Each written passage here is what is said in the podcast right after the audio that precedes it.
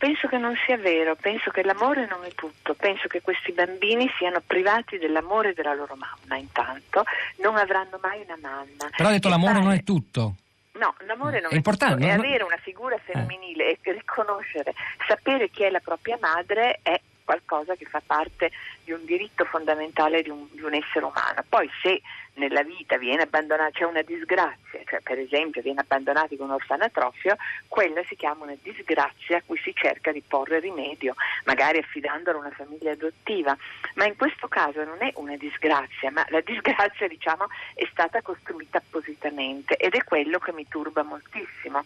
Cioè fare scientemente un bambino che non ha una mamma è una cosa gravissima, oppure in un altro caso che non ha un papà, che non riconoscerà, non potrà mai sapere chi è suo padre, farlo scientemente, cioè poi se il padre scappa e non dà il nome è un'altra cosa, o se la madre lo lascia all'orfanatrofio, sono disgrazie appunto.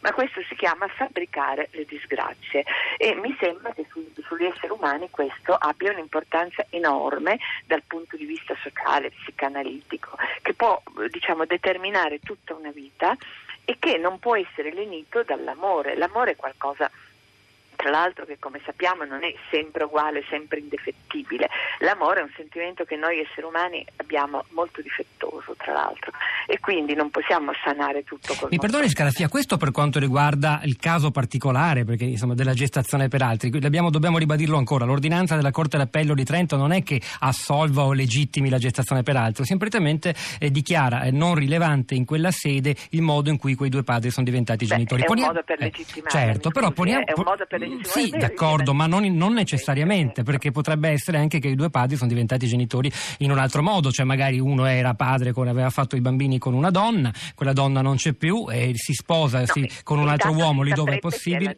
Si saprebbe che la donna no- non c'è più, la Sì, donna sì. c'è e ha un nome, un cognome. La mia domanda è se lei riconoscerebbe, cioè sarebbe critica con la sentenza anche qualora la, paternità, la genitorialità di questi due padri non si basasse sulla genitorialità, sì, Io- la gestazione sì. per altri.